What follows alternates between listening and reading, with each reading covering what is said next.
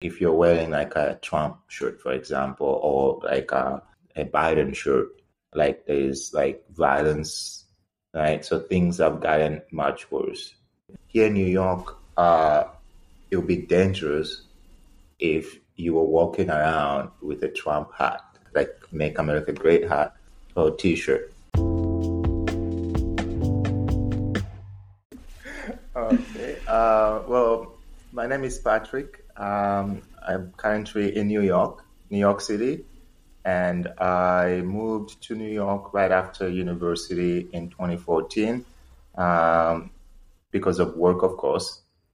Uh, prior to New York, I was in Michigan. Uh, I went to university in Michigan, high school, and a little bit of uh, middle school.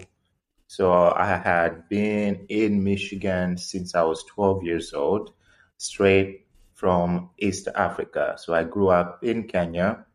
I mean, a little bit of Southern Africa as well, and Zambia mostly, prior to coming uh, to the States with my parents. I didn't know you were in Zambia. I thought no. you were. I thought you were in. So you were born in Rwanda. Is yes. that right? Mm-hmm. Okay. Well, then this helps with the first question, which is, what was growing up like for you? Well, it depends. what does it depend on? depends. Uh, growing up where? Well, you tell me. So you so you're born in Rwanda, and then was when... born in northern uh, northern Congo, which is kind of like a territory, northeast territory, uh, like historically, like it's part of Rwanda, but now it's recognized as part of the Congo, which is called Goma. Interesting. Mm-hmm. Yeah. Mm-hmm. So I was two years old when I left, so I cannot really talk about how it was growing up there. That's why I asked, growing up where? Okay.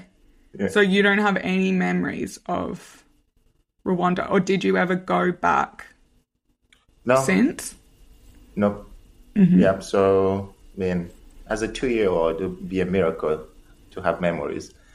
uh, but I do have memories uh, growing up in Kenya and Zambia, and um, I think it was it was actually it, it was not bad.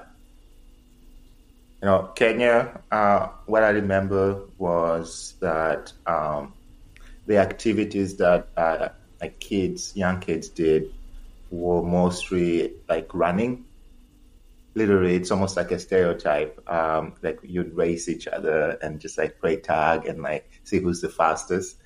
Um, and then compared to Zambia, it was mostly uh, soccer or football. Okay. Yeah, so it's like there's like a bit of a culture difference when it comes to sports. That's one thing that I remember the most. And what age? So you went to Kenya when you were two. Yep.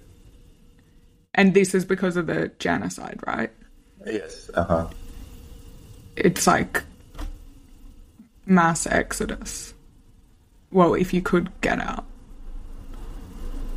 Yeah, I mean, if you couldn't get out, uh, there was a high probability that you would get uh, slaughtered. And that also depended uh, on what um, ethnic group you were part of or like how your family composition was. And as you know, uh, it was uh, mostly people who are of Tutsi who were targeted due to the fact that um, the like the incumbent president uh, was uh, Hutu and was recently uh, murdered by a, regime, like a, an outside regime that considered itself Tutsi.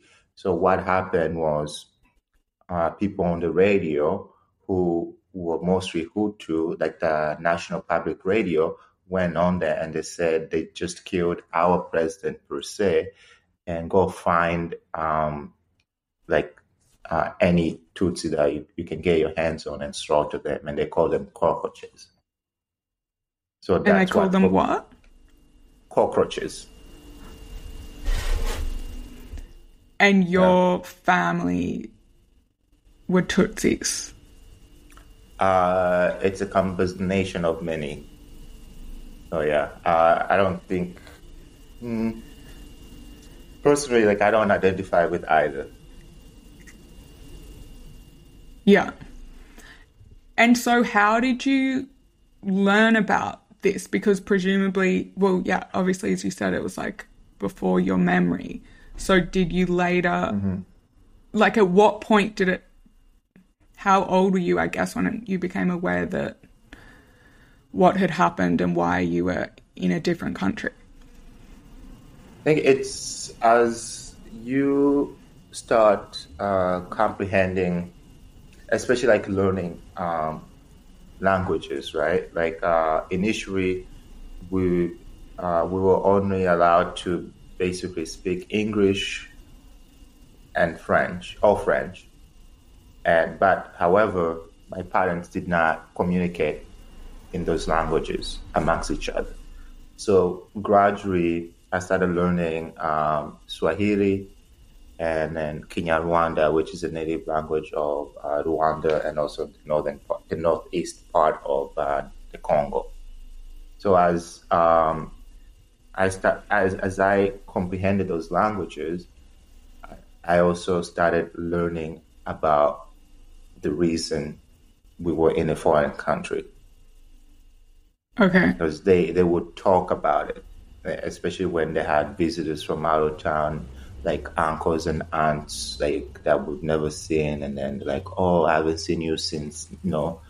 And then they would also bring them news because like oh unfortunately um, our brother was murdered as well. So like that's how they also would learn about their family members. For example um, my biological mother she comes from a family of 13 and there's only, I believe, only two or three of them that survived.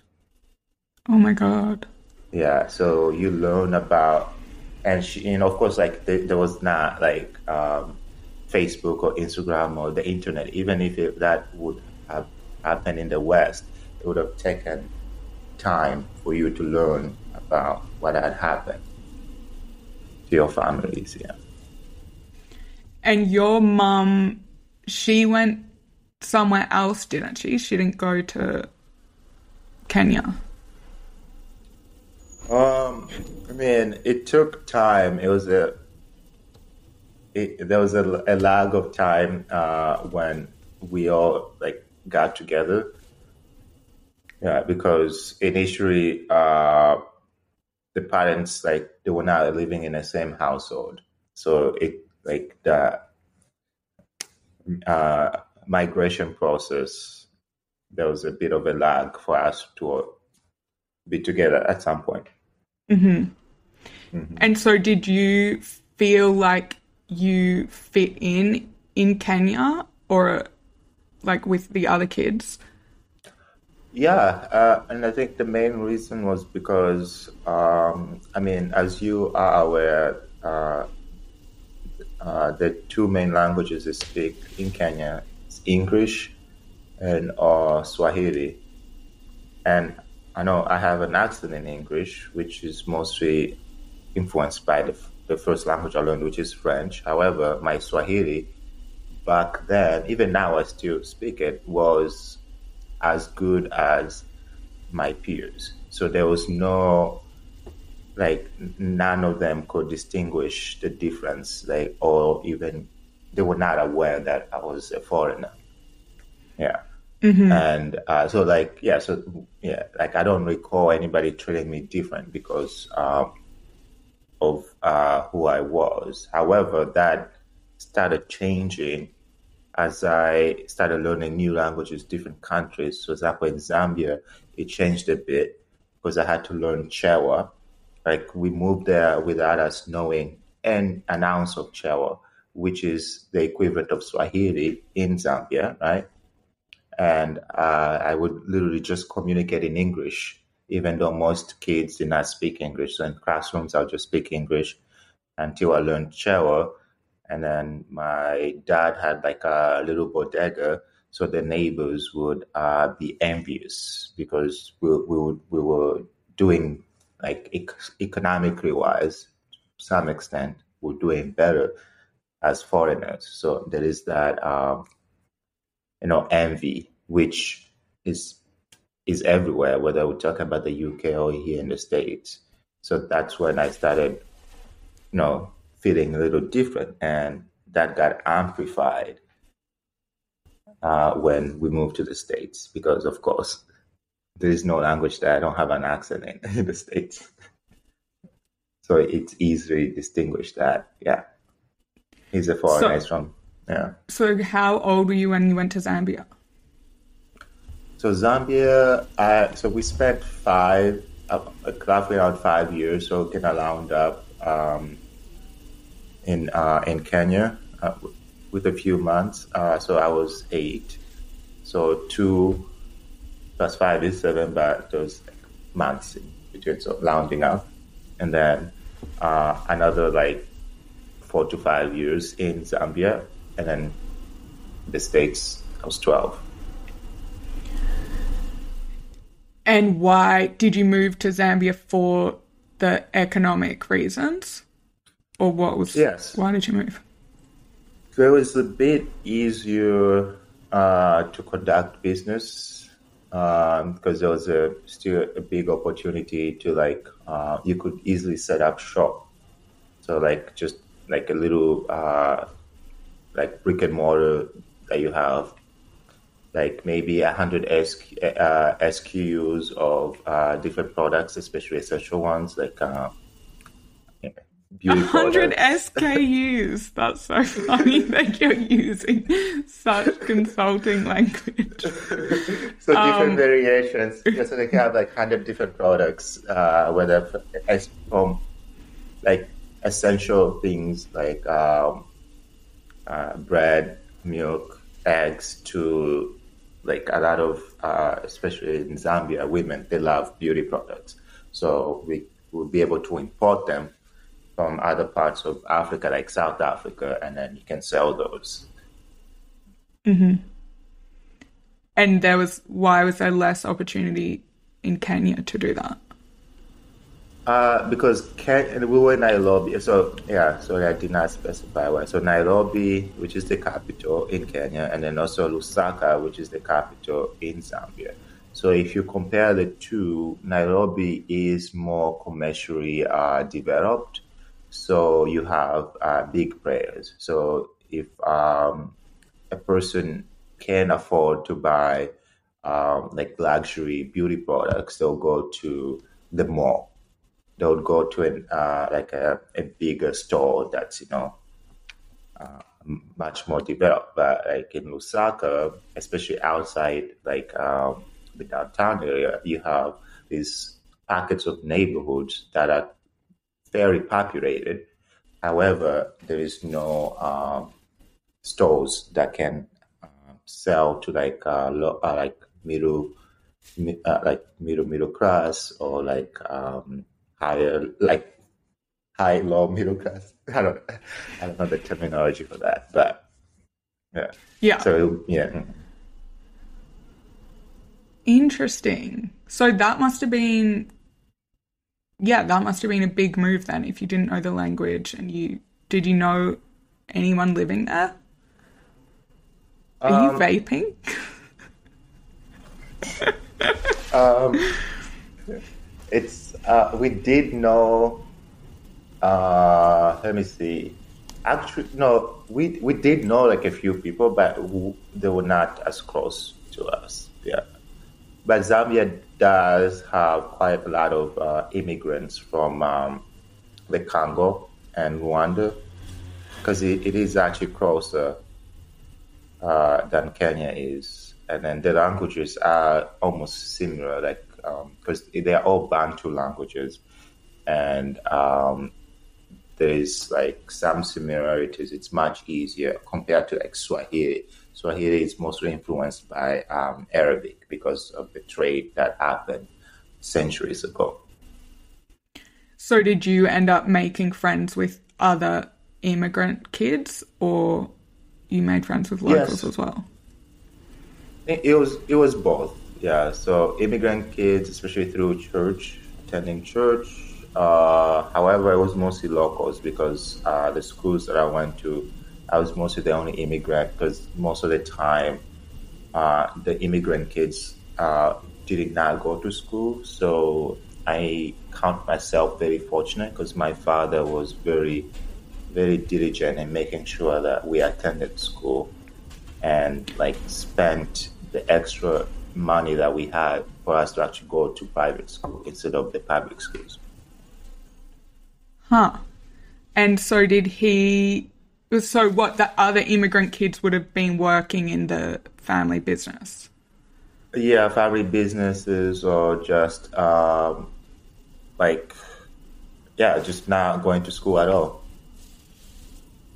Or they just helping out or yeah, or them having a job because there is no the, the labor rules laws they're not as strict uh, outside of the West. Even here in the West, like if it's a family business, you can start working as a five year old. Yeah. And do you know where your dad got his belief in education from? Um, I do believe it was because he had to drop out of uh, grade school when he was less than 10 years old after his father passed. And he ended up helping at the farm with his mother. And uh, fast forward in his uh, late teens, early 20s, uh, he starts his own business, uh, like builds the first house in the village that had indoor plumbing and electricity so he already he already he always knew that he was intelligent enough to do uh, great things. However, um, and ended up doing it. However, all that was eradicated because of the war. Our house was bombed. The businesses were destroyed, ransacked, lost all the money that was in the bank. Uh, but when he looked at uh, some of his peers, because he was in a kind of like a group that his friends that were successful, whether they were doctors, like lawyers who had gone to education, who, who had a great education, were able to kind of navigate um, a way of like kind of like um, still sustaining the status because the education helped. So like he imagined what if he had the opportunity uh, to go to university or even complete high school. Like think yeah. That's so interesting. So he basically had to rebuild again from scratch. Yep. And then how did the move to Michigan come about? So we initially uh, were granted were granted asylum uh, in Chicago, and we lived in the north part of Chicago, um, which is called Rogers Park, uh, predominantly um, Latinx neighborhood, Hispanic neighborhood, and uh, in the northern part of Chicago. I don't know if you're aware, it's very far from downtown and um, it was difficult for them to find jobs. Yeah, so the northern at the northern part, it's the opposite of where um, the University of Chicago is, right? Because the downtown Chicago is in the middle of north, and then the University of Chicago, because University of Chicago is in the south, and um, unless we spoke Spanish, um, it would and then and like the, most of the jobs in that neighborhood where we were in Rogers Park were uh, were catered like our businesses were catered to uh, Spanish speaking uh, people, you know, which makes sense. So my parents, of course, they couldn't speak Spanish, and uh, the only jobs they would be able to obtain were very far, like by like, and uh, you know, in downtown, and also they did not pay well. So we were in communication with some of our friends that we had actually met in Zambia and had been in the States uh, um, for a few years already. And they told us, hey, it's uh, an immigrant community of people from uh, East Africa, uh, even Southern Africa in West Michigan. And you'll be able to get it um, like a job easily. And then that's when we made the move. And within a month, both of them had jobs. Amazing. In Michigan, yeah. Mm-hmm. And what were your first memories of the US? Like, were you happy to well, move? Um, no, my first memory was actually disappointing. Um, no, I was really happy to move. I thought this was gonna be utopia. Um, my first memory, I remember it was at the. We landed in at JFK first, and then we had to uh, uh, we had to uh, make a connection to O'Hare in Chicago. So JFK, I'm waiting, like we're waiting to like board another plane, and I see this American kid with a Game Boy, little game, and then politely I'm like, "May I please use it too?" this kid ran away. like I was nah. the devil. And I was like, wow, good. and so this when I started questioning things. that is so funny. Yeah. But, oh my uh, god. that reminds me of this is like the opposite, but a friend of mine at Cambridge is from Ghana and had never left Ghana until he mm-hmm. came to the UK in the middle of a lockdown. Yeah. And his first experience at the airport was like he tried to buy, like, went and got a coffee and couldn't, like, his card wasn't working and couldn't pay for it. And then someone paid for the coffee for him. And he was like, this place is amazing. like, everything's just free. People just buy stuff for you. Just like, which is just not how it is, obviously. But. Yeah, uh huh. I think you, you, you just have to, I mean, those apps ups and downs, and then meeting people who are mean, people who are nice, and you just have to realize that, like, regardless where you are, you meet someone who will buy you a coffee when your card is not working, and also you meet someone who will run away when you even ask to like play with their little um, video game. right, so like that's everywhere. Yeah. So how? Okay. Yeah, when you were talking about Chicago, I was just trying to think if we had ever been there together because I went for a few times, um, with work, but I, because how do, how did we meet? Like, obviously we met working at EY together, but was it on a training or something? Yeah, do you was, remember? Uh, I do believe I remember. It was, yeah, it was. It was at a training, and that was when um, it was combined with uh, the MBA hires as well, because that's when we met our friend from Italy. That's at the same time. Who I don't know if you remember. The, the, very nice guy from Italy. Uh, but his name is. I can't remember, but like, yeah. Oh, Federico? oh my god, I don't remember. Okay, that was. Okay, anyway. What, okay, what are you. Did we talk about what you're doing now? Did you um, say that no. in your introduction? No, you just said you're in New York. Whereabouts yeah, in New York yeah. are you? This is also just for the audience, like me and you catching up, having on each other's lives? Uh, I mean, um, I mean, uh, FireEye, by where um, the Cornell guys used to live. Oh, the so same place you've been in. The same flight you've been in for ages. But yeah, five years. Wow. So and yeah. Mm-hmm. how long have you been in New York now? Like. So I'm pushing eight. So I moved here in 2014.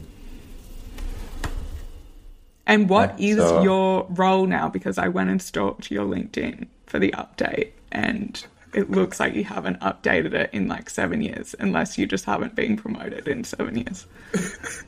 Oh wow, that's very rude. No, I haven't updated it. So what are you doing? Me? Um, Or is it a secret? no, it's not a secret. I'm just doing uh, some uh, projects that one cannot talk about. Confidential stuff. Still work, still working capital type stuff. No, Finance not at. EY. Where are you?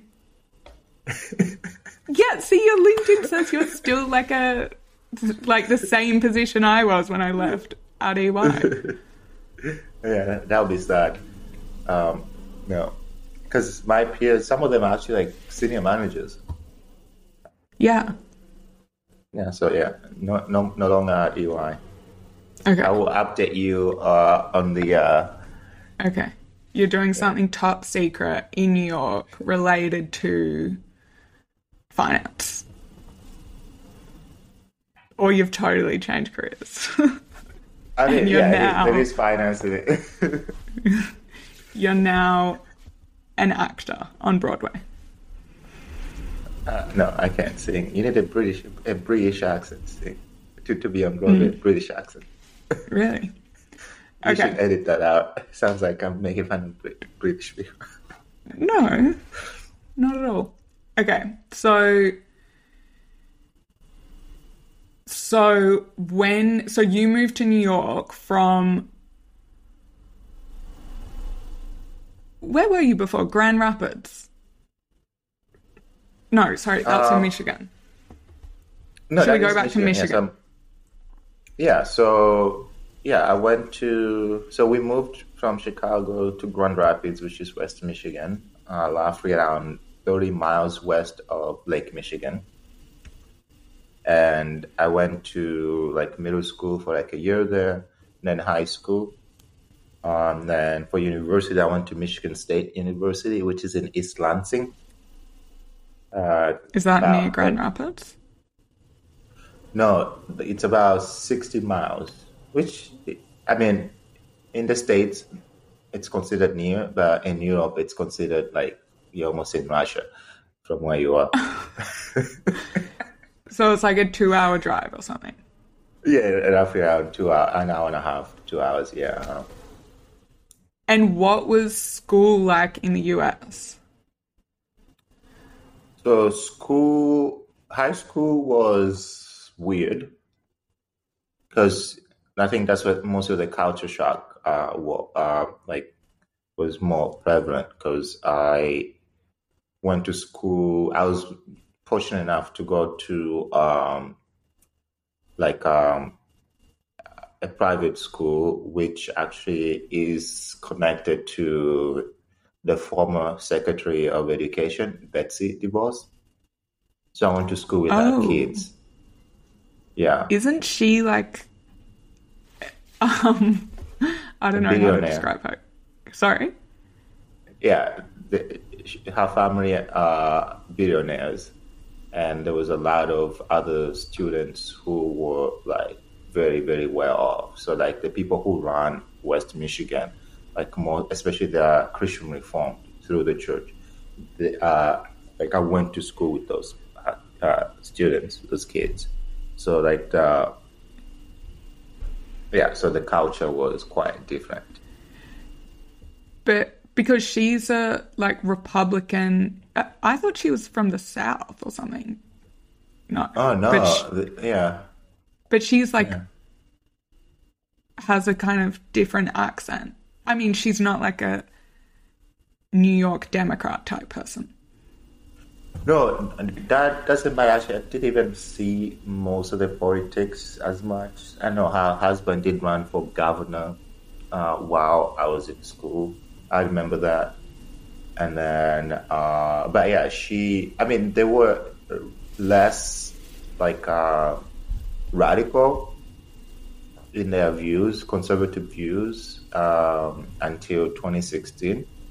Like it was not bad. There was no uh, violence if one did not believe um, in, in, like in democratic views or Republican views. Like it was just like you would have a debate and then that would just end. Like I remember even when because Obama, uh, McCain Obama, that was I believe my senior year.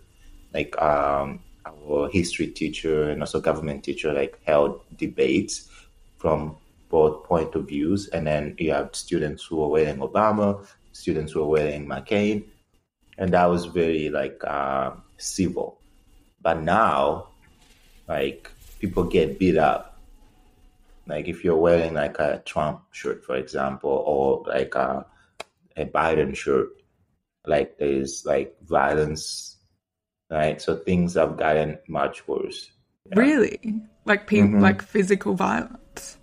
Yes, there's physical violence, and also um, what do you call? It? There's also um, a lot of uh, property damage, vandalism. Like uh, like my family, like in Michigan, they were telling me uh, there was like a house that had Biden um, posters, and then you had people like MAGA people who went and like threw uh, like TP'd like toilet paper at the house, like destroyed like a lot of the exterior because you know they have been indoctrinated in a certain way of behavior, just like January 6th.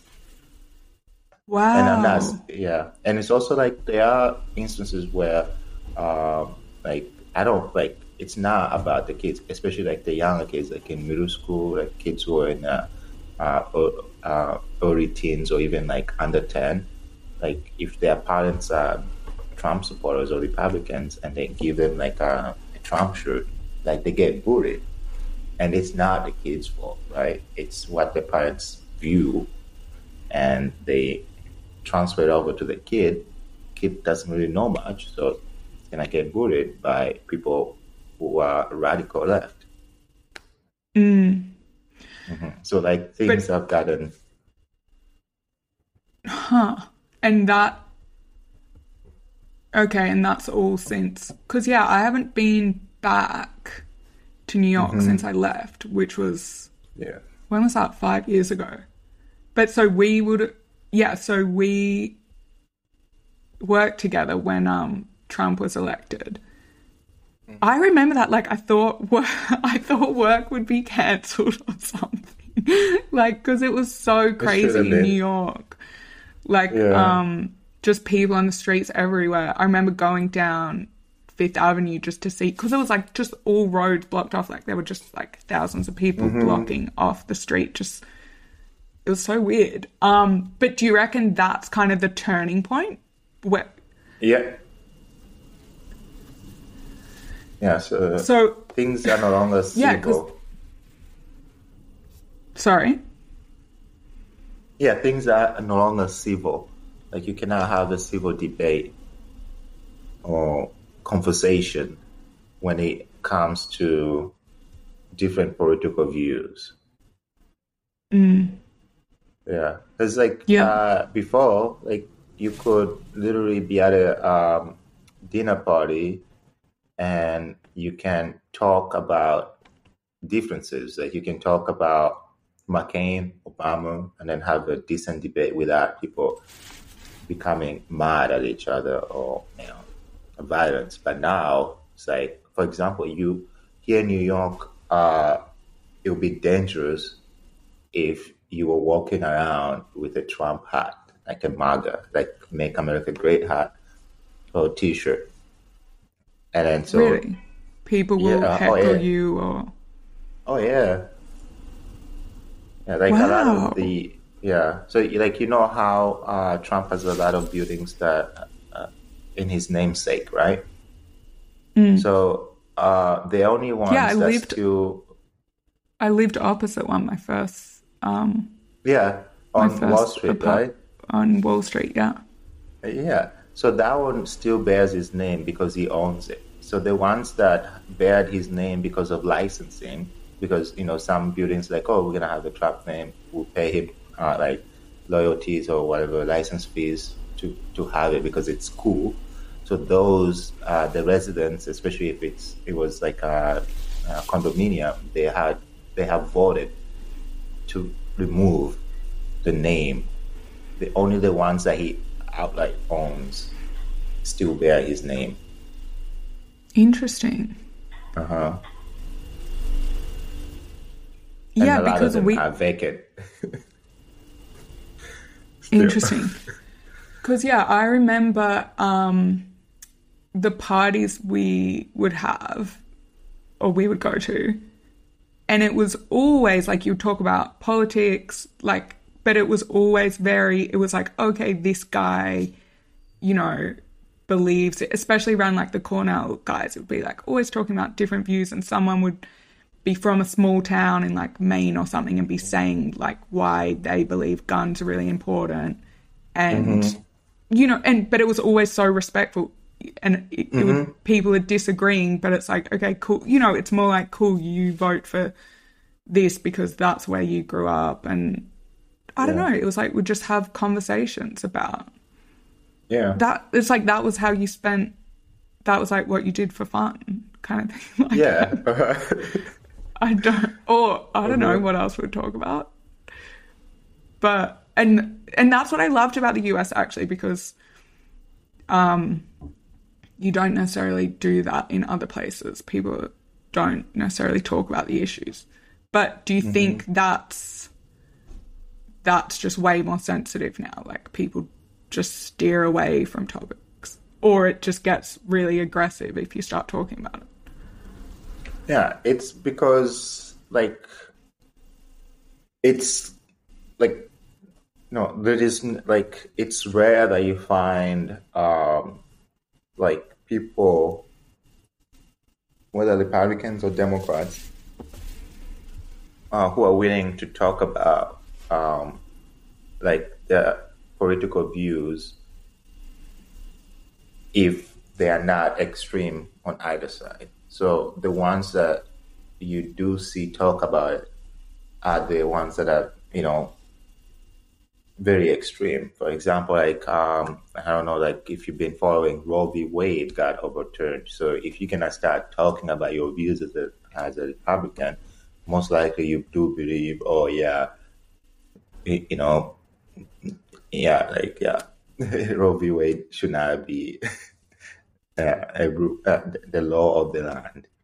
And also when it comes to immigration, like I don't know if you saw uh, the governor of um, uh, Florida, uh, Florida and Texas, they literally bused uh, migrants who had been admitted, legally admitted in the states to sanctuary cities, so liberal leaning cities like Martha, Martha's Vineyard, Washington D.C., Chicago, and um, and New York, without being transparent to those migrants as to where they are going. They literally uh, lied to them. Like oh, there's a bus, the one that went to Martha's Vineyard. Uh, they told them that they were being taken to Atlanta and then unbeknownst to them, they literally they like the governor spends millions of dollars shuttling them first bus and an airplane, and they land on an island.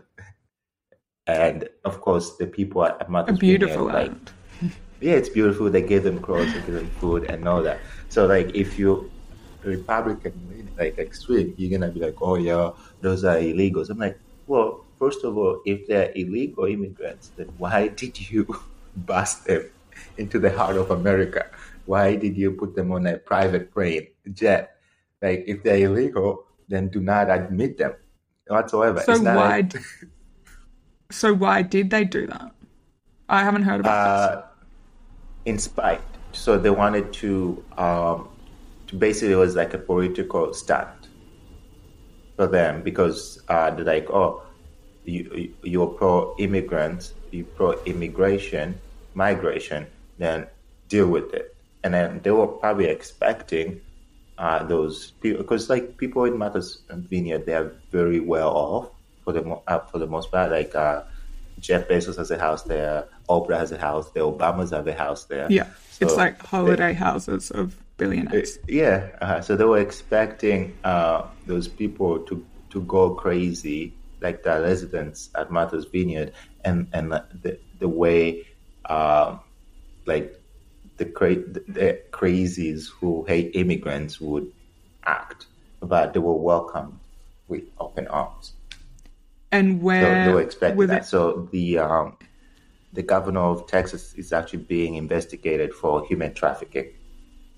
Wow! So they came from Texas, and they were from Mexico originally, uh, or all they, over like Central, South America, and then of course like, they went through Mexico. Most of them actually were not Mexican. I think they were Venezuelans, the ones that went to um, um, Vineyard, that, the ones that were trafficked to Vineyard. Yeah. So yeah, and then also when it comes to guns, right? Like you were mentioning earlier, like someone who came from a small town and they had guns, everything was sell and be happy. We'll talk about it, give your opinion. But now it's like kids are getting shot like game. Mm. And there's nothing that's being done. Yeah, that's probably I was probably a bit dishonest there. That was the one thing the one topic I could not talk about was gun control because I would get so upset. Like I would happily be like so, talk, uh-huh. do you remember? Yeah, because at work as well. It's like we'd have these conversations yeah. all the time. So interesting. Uh-huh. Like everyone was so into it. Like when mm-hmm. whenever there was some, you know, it's like CNN or whatever would always be on in the background. Like everyone's following what's going on with in politics. Um, but um, yeah, I remember someone at work being like, um, people die from like natural disasters and cancer anyway. Like it doesn't matter that they die from gun, you know, like something like that. And I was like, oh my god, I just can't have this conversation.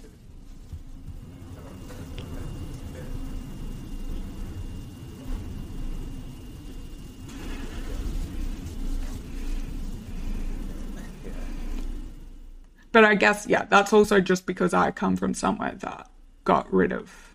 Like now I'm now I'm way more kind of now I'm just kind of interested in why people have views and I realize because I had to go through that with Trump. Like I don't really like the way I behaved. Like I was very judgmental of people who voted for Trump, like my boyfriend at the time's parents, and I was like, how that is like, how could a woman vote for him? Like blah blah blah. I was so, but that wasn't me trying to understand. Like now I more have the approach that it's like trying to listen to that person and like what what are they worried about? Like what are they thinking about that's making them do something that I wouldn't expect. Because, yeah, there were people at work, like, people think it's such a, like, oh, only rednecks or something. But I remember at EY in the office, there was, you know, I bet a drink on this with someone. They were like, you know, this person voted. Like, this girl voted for him. And I was like, no way. And we had a bet. And then I went and asked her, and she was like, yeah, I did. Because, yeah, you couldn't really admit it you kind of had to lay low, which is not really what I don't know. So complicated. Yeah, and then now, like, yeah, I agree with you. Like, um, like the way I look at it is, there is one thing. It's like, um, like if you choose party over country, and then there is a problem like there is one thing to like I do like I'm actually an independent. Like I don't like I voted for uh, either parties, but mostly um, in in locally that's when I like vote for I flip flop. But nationally, because like we haven't really had great candidates um, from the Republican side, I, I know like I, I love Obama. Of course, I voted for Obama, and then now the other guy came, like there's no way, like it just like principles and character, like that's not the person I would want to even be my neighbor. But McCain, I would I wouldn't mind him being my neighbor. I wouldn't mind him being uh, like a mentor. Uh, rest in peace. Uh, but the other guy, whew, the former guy, mm-mm. so that's when like I asked the question like, what do you see in him? Do you actually believe in his uh, real, t- like the things that he is spitting out of his mouth? Like, yeah, yeah, it's just yeah. So, the other thing that's really seemed worrying from afar is that the um, vaccine stuff became really political, oh, yeah. which I didn't realize that you couldn't ask someone if they've been vaccinated because that was like a political question, or mm-hmm. that's what some Americans have told me. Um, yeah. Because yeah, that gets very scary if it's something that's to do with healthcare becomes to do with who you vote for, as in like your own personal health choice. Yeah, and I think it became politicized. And that same thing goes back to the character thing, right? The former guy was all like, you know, like just catering to his base, saying that, hey, um, um, your body, your choice, like do whatever. Also, like, um, kind of like acted as if he did not get vaccinated, but he was one of the very first people in the world to actually get vaccinated, and then he hid it from the public. Right. Yeah, of course he would, because he's obsessed with germs, right? I know. Yeah, uh-huh, I've told you about my friend who's met him, right? Who's like, mm-hmm. and it's like he won't shake hands, like he won't. He's like obsessed with like hand sanitizer and stuff, like before, uh-huh. like right? many yeah, years uh-huh. before the pandemic. Yeah. So yeah, so that yeah, it's like another red flag on his leadership and all that, just lying to the people, just making. I think he's like uh, the one thing I can give him credit for. He is really great at making ship of people. What does that mean? So oh, you know how sh- ship, uh, yeah, yeah, mm, like yeah, so like basically that's what he was he, he was trying to do, and he also did accomplish it, right? Like uh, like those people who stormed the Capitol on January sixth, like they were not like a lot of like uh, they're not deplorables, like Hillary said. Like that, I think that's one of the things that killed her candidacy. Just like looking down on people, like calling them sheep like you know they were not like uh people like hillbillies or whatever. You had people who are lawyers, you have ex-military, people with PhDs who who are monks, you know. Really, storming uh-huh, the Capitol. Yeah. Yeah. Huh. yeah. So yeah, it wasn't was, John Doe. what was the reaction to that when it happened? Uh, like, because you were. Yeah, oh. you were in New York when it happened. Yeah, I was. Yeah, I was sitting right here. Um, I actually was like in the middle of the day, actually, and then I had beers in my fridge. Just cracked one open, started watching. so it was, it, it was scary, but to be honest, I was kind of relieved and happy in a sense that a lot of people, especially here in the US, they take like our, our peace, liberty, and uh, freedom for granted. And there were a lot of people, like you were saying, they didn't mean harm, who voted for the other guy and still uh, like supported him but I wanted them to see what can happen if you are complicit.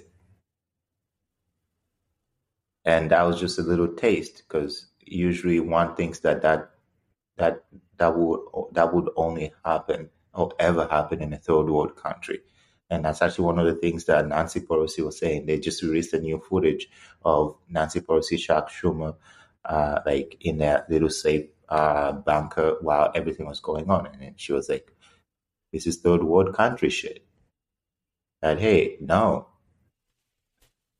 idiocracy does not discriminate. If you're complicit, um, while you complicit about having a leader who's like preaching evil, uh, you know, division and hatred, you that sh- those sheep will rise up when they don't get their way, and that's what hmm. happened. Mm.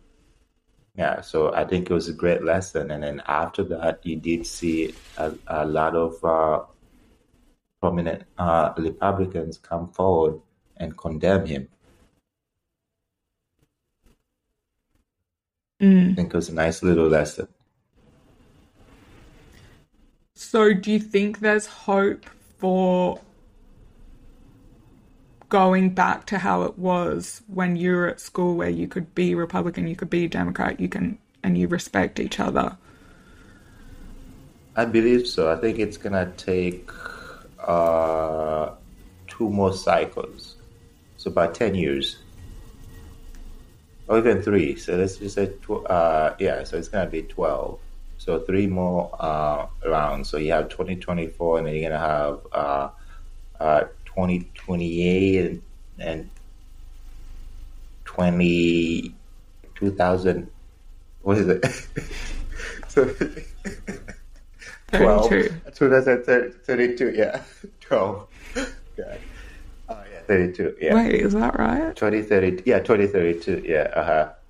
When's and, the next election? 2024. Mm-hmm. Yeah, but we have uh, the big one that's coming. Those are the uh, primaries for co- uh, Congress, right? So the House and the Senate. So in November, so that will determine uh, if one, which the most important one, the Senate, if because uh, right now we have, yeah, we have fifty. Yeah, so we have 50 Democrats, and then no, I think we have fifty. Yeah, we have fifty Democratic senators, and I believe forty nine Republican. So it's almost split, and then the tiebreaker is the vice president. So if there's a tie, the vice president is the one that breaks the tie. So right now, um, like if you look at the forecast, it, it it could go either way. So the the Democrats could uh, gain an additional seat, so that way everything will actually be concrete. Like there's no filibuster, and they can do whatever they want. Um, especially when it comes to codifying Roe v. Wade on the on the federal level. So without like no more like uh, each state can decide like if abortion is legal or not. So it's gonna be on the federal level, just like uh, uh like um, marriage equality. Like it's no, they have to codify that too because they're trying to make it into uh, like a state rights thing, like marriage equality. And That's yeah. Yeah, I think yeah, that was pretty surprising for me. Um even yeah, not that like this is even that the abortion thing was still something talked about when I and this is what I think that Australians and like don't a lot of people adopt views from the US and they see stuff online, but it's like and I mean you've been to you've been to Melbourne and yep. met my parents. Yep. and friends and the kangaroos. But it's like people like you would have picked up that it's like very different country and we don't like abortion just hasn't been uh, talked about in the mainstream like for like years and years, like not in my yeah. lifetime that I'm aware of. And same with guns, right?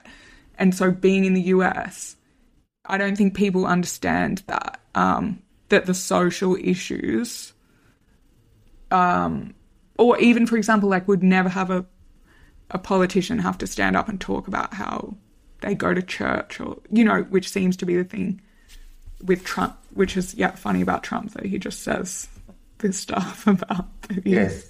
goes to church and whatever, which just obviously isn't true. But it's like that's what you have to say it's like that whole social, those social issues and those like deeply kind of religious ideas, I guess. I just haven't experienced that in the UK or Australia.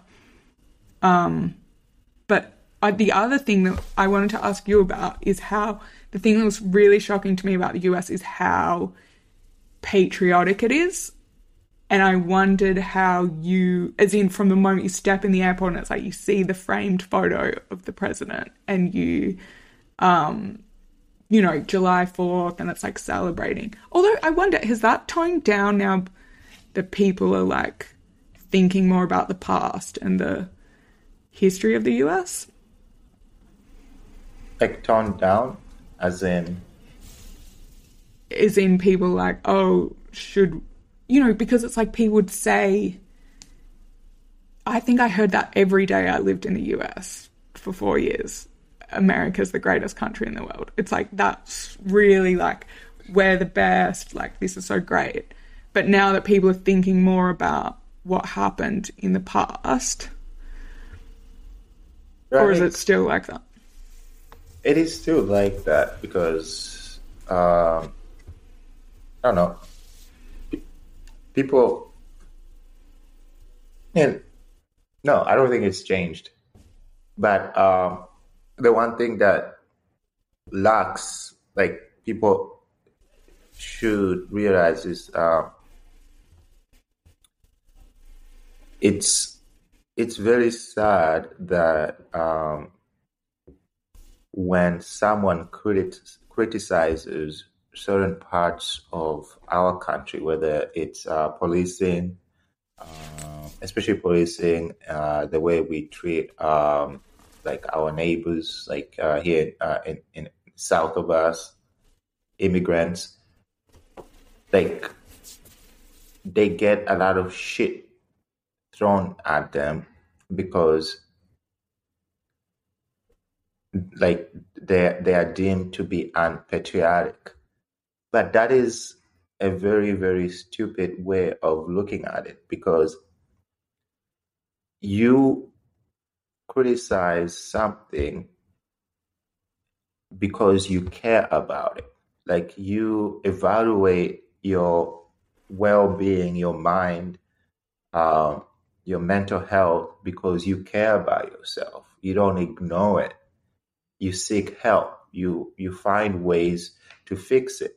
You you when your engine check engine light comes on on your car, you take it to the mechanic as soon as possible. Why can't you be open to doing so about the nation that you care about, the nation that you think is the greatest. Same as in marriage. Like, of course, you, you don't get married to someone you think is not the best in the world, right? But when you, something um, like red flags come through, or there's a little bit of uh, indifferences that develop over time, if you really care about it, you diagnose it and you seek help and then worst case scenario, you ignore it and then there's a divorce. You know, like you separate. You know, there are people who give up, who, who have moved to Canada. There was a mass uh, like diaspora to Canada and then also to Australia from the US after 2016. Those people are the ones that are like, hey, might be the greatest country in the world, but hey, I do not want to be part of it. Yeah. Yeah, I mean, I even found that with stuff as simple as like the holes in the road in New York. Like when people would look down on me.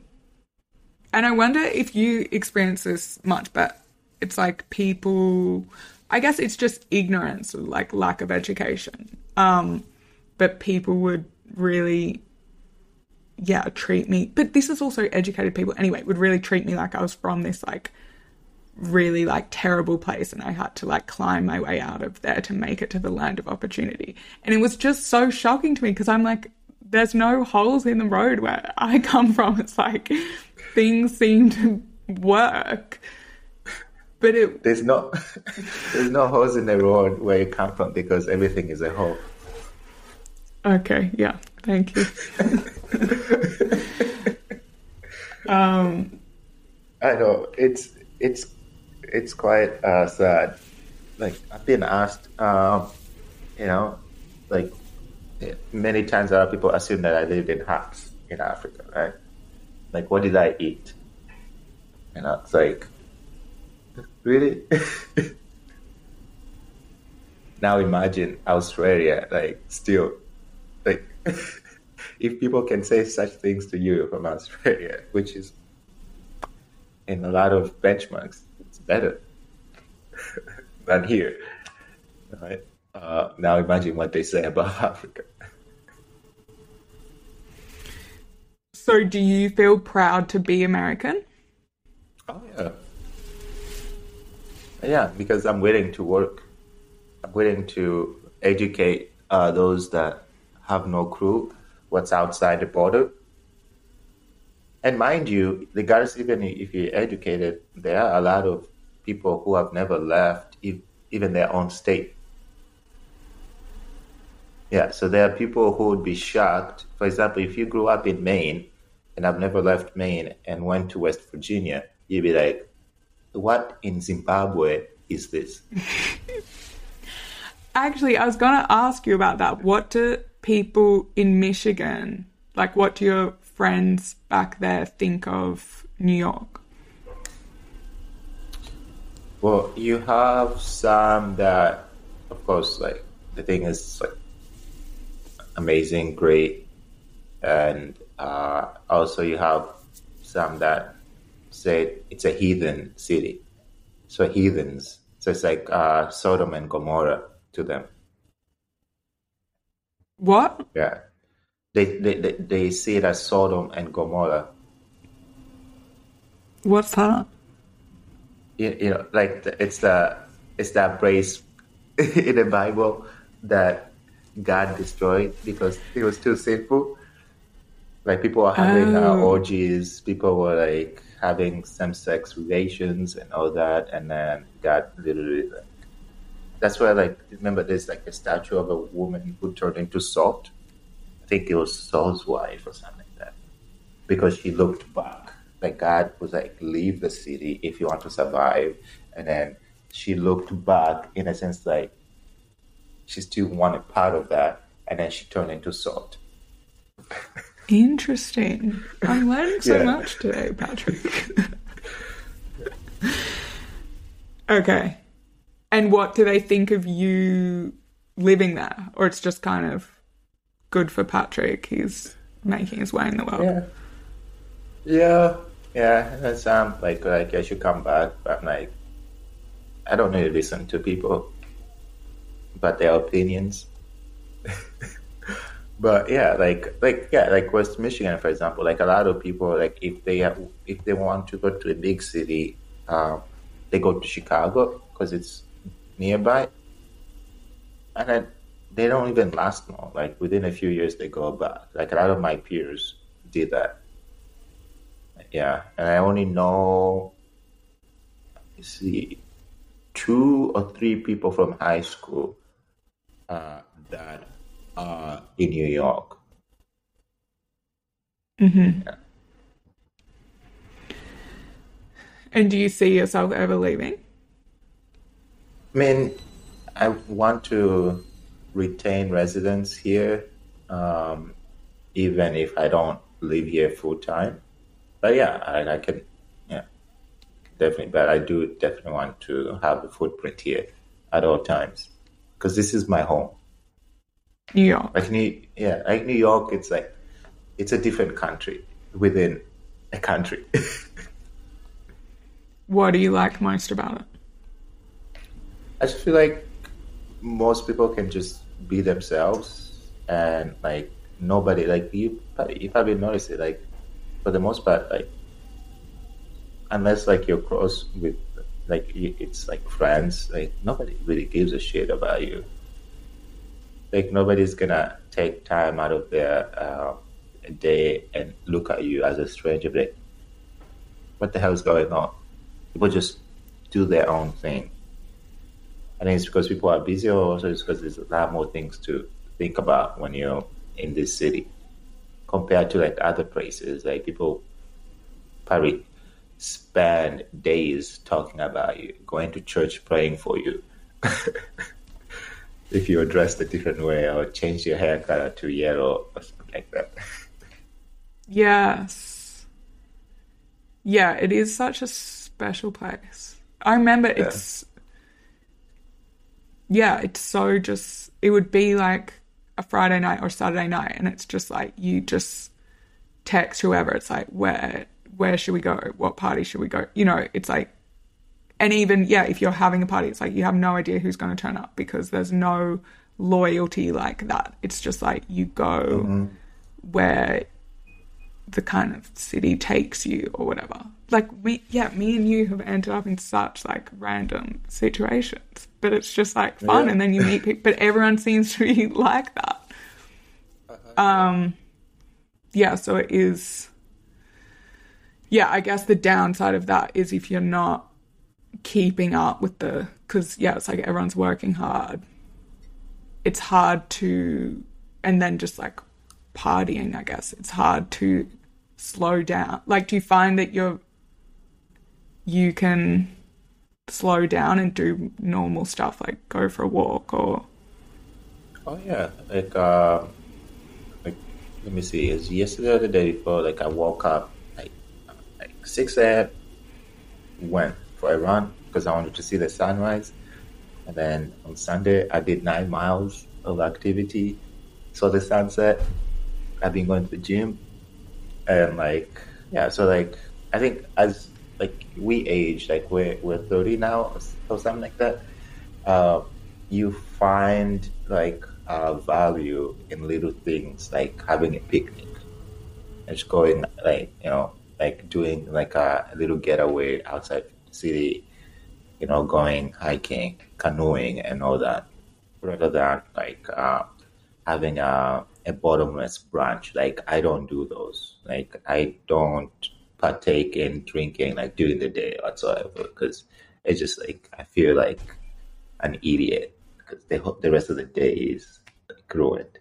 Yeah, yeah. But like you know, early twenties, I was like, oh, I can do it. And did you stay there the whole lockdown? Yep. What was that yes. like? Were there lots of people around, or did many people leave the city? Many people left the city, yeah.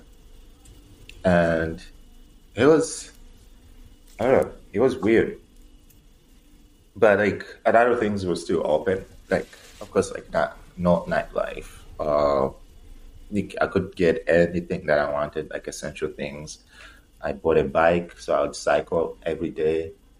I would do ten miles a day and then I would just like read, watch things that I never watched before, and then of course like work kept me a little busy, but it wasn't bad.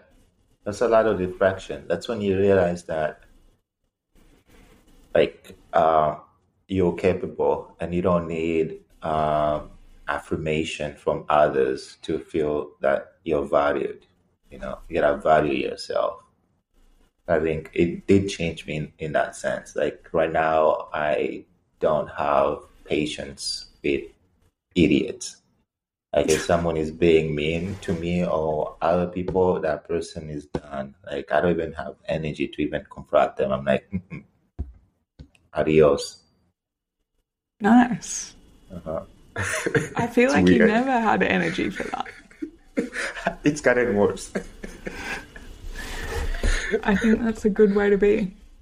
Yeah, uh-huh. And then yeah, I had a few friends. Like we we did a lot of park things, like Central Park, like like when it was nice out, like played some games, like, kicked around the football, and all that. Mm-hmm. Yeah. And has it gone back? Has the city gone back to normal again? Oh, it's been more than a year. Yeah, everything closes at four, if not like twenty four seven. And uh, yeah, there's concerts. Madison Square Garden has been sold out multiple times by different artists. Um, like Harry Styles was just here, did a whole week. Uh, Burna Boy was here uh, before that. And, um, games like, like, yeah, so like even there's no. Uh, so it's been actually, yeah, it's been way more uh, over a year. Like you don't have to show proof of vaccination to enter establishments anymore. Like even boarding an airplane, you don't have to do that, and you don't even did, have to wear a mask. Did um did a lot of things close? Did a lot of businesses not survive? Yep, a lot of them. Yeah, bars, restaurants.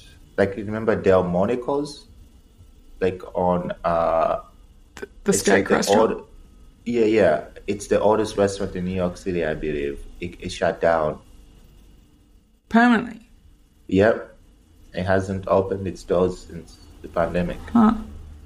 Yeah, but have new places popped up? Because I'm asking because London, even though yeah, there's no. I mean, I feel like the UK we ne- like we had rules, but they weren't really necessarily ever followed. So it wasn't like a big, and we never had vaccine checking, but it was. It's still like it's just, but I think it's more with the supply chain issues and the employment issues. It's like hospitality has not gone back to normal. It's just like restaurants can't open because of staff issues or you know it's it's just kind of like the city has been changed permanently. It's like stuff just doesn't really seem to work properly. But then there's all the economic reasons and stuff as well. No but here people have found new ways of uh, doing business. For example like uh, one thing that two things that are very obvious that have emerged from the pandemic. One is out, outdoor dining so most restaurants literally have like an outdoor seating, and that's even now in the winter. Now that winter is approaching, like they're actually creating more like that are kind of heated, and uh, they they are comfortable. Like it, it, it, it's more like Europe now because that's mostly like if you like if you're in France, uh, Italy, Spain, you have a lot of outdoor seating. So that's one, and then two, technology. Uh, for example, like this was is probably already there in Europe, um, like to help with the like uh, staff shortages. Um, like most places now, like when you enter the establishment and you see that you can actually like use your phone, scan the code, and look at the menu. You don't have to wait for the waiter, and then uh, order through the app and then they will bring your food and drinks to you whenever so, you know, like prior before like you'd have a you would have to wait for a person to come and make sure they go around and do that but this expedited like it's more ex- expedient and then you don't need as many people to cater uh, to the patrons. Huh. do you still yeah, have to so, give them the 20% tip or whatever it is Yeah, it's America.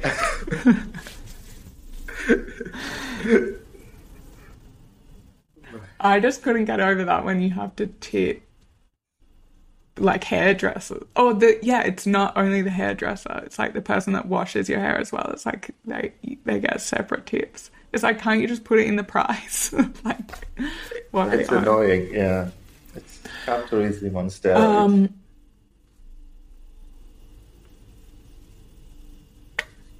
Great.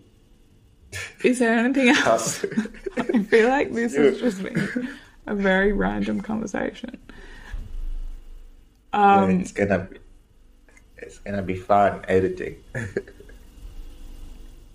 no, I don't edit them at all. You don't? No, because oh, oh. it's fully genuine.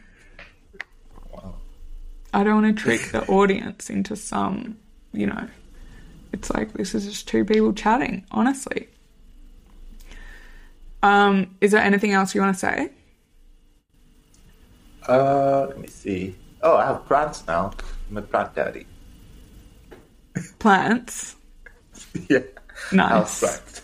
yeah. How about you? How's everything? Are you, are you still Airbnb? Uh, not really. Since the pandemic, mm-mm and like no travel and because for the most uh, part i was doing it because of travel like uh, the Monday to Thursday thing. So you might as well have someone use it, make a little extra money if you're overpaying for a place and you're not, you're not there. Yeah. Yeah, I did that as well. Did, okay, can I ask my last three questions? Oh, three, okay. and then that I ask everyone, except most of the time I forget. And then I'll tell you about me um, when we stop recording because I don't think the audience really cares um, to hear. Um, okay, so is there a book that had a big influence on your life? Yes. Okay, so it's a theme. There's three, and you did ask like, um, so the one thing that was shocking the most was that I learned about African history here in the U.S.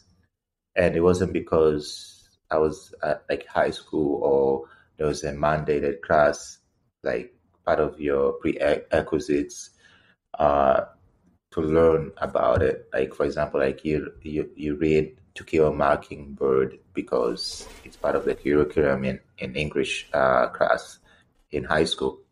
So I went out of my way and specialized in African studies. So the one book that was very shocking to me was King Leopold's Congo.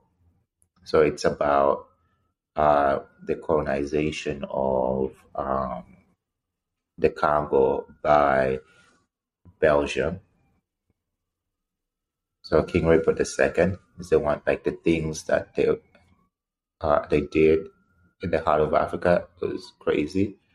And then the other one is uh, Things Fall Apart by Chinua Achebe. Some people say Akebe. So he writes about like Nigeria, like before colonial times, like before the British and also during the British, like how everything changed, especially when it came to religion and you know that.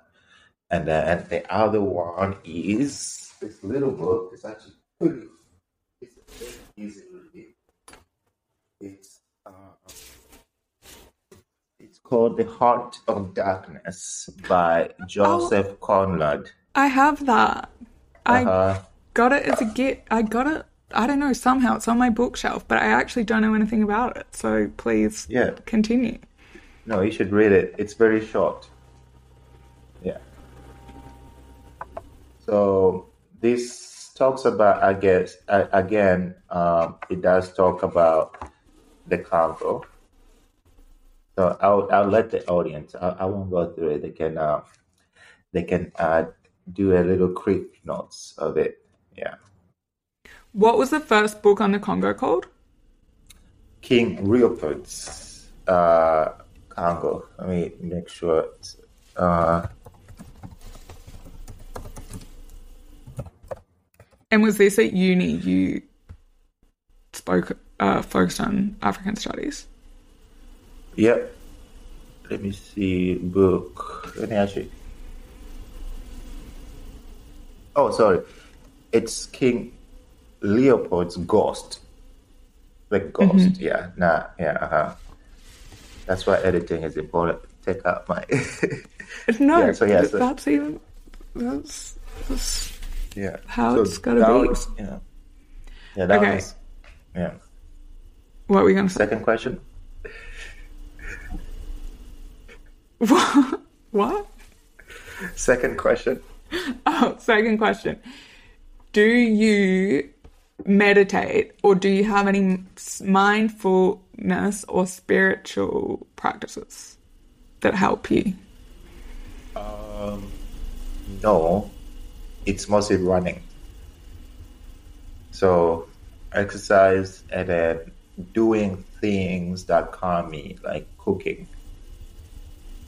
Like past two, three months, for example, I have made most of my meals unless it was like a, a friend's like event where we have to go out and eat because someone's birthday or just catching up. So that like keeps me calm. Wow. And yeah, that's yeah. a big deal for New York because I don't think I cooked one single time the whole the whole time I lived there. Yeah, I remember your stove was brand new. My stove. Well, I don't think the apartments even had a stove. See, the... You don't even remember. um, I think on Super Bowl Sunday I made something to bring. I remember it was a very sexist party where the women had to make something to bring. I didn't understand that. Anyway, um, okay.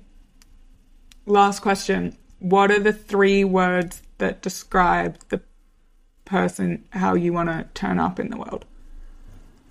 Show up in the world. Uh,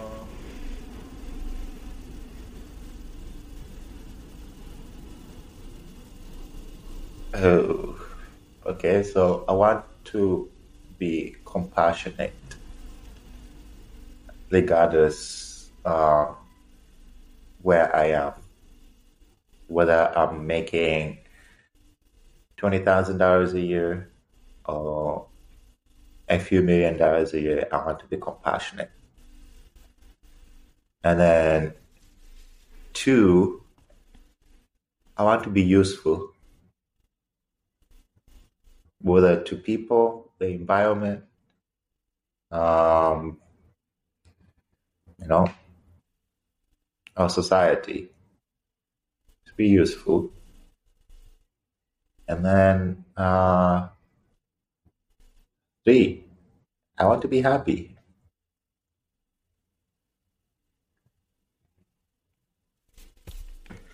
nice. That's the first time someone said that, but that's a really good one. Yeah. Okay. Thanks for coming on. Yeah, no worries. Thanks for the invite.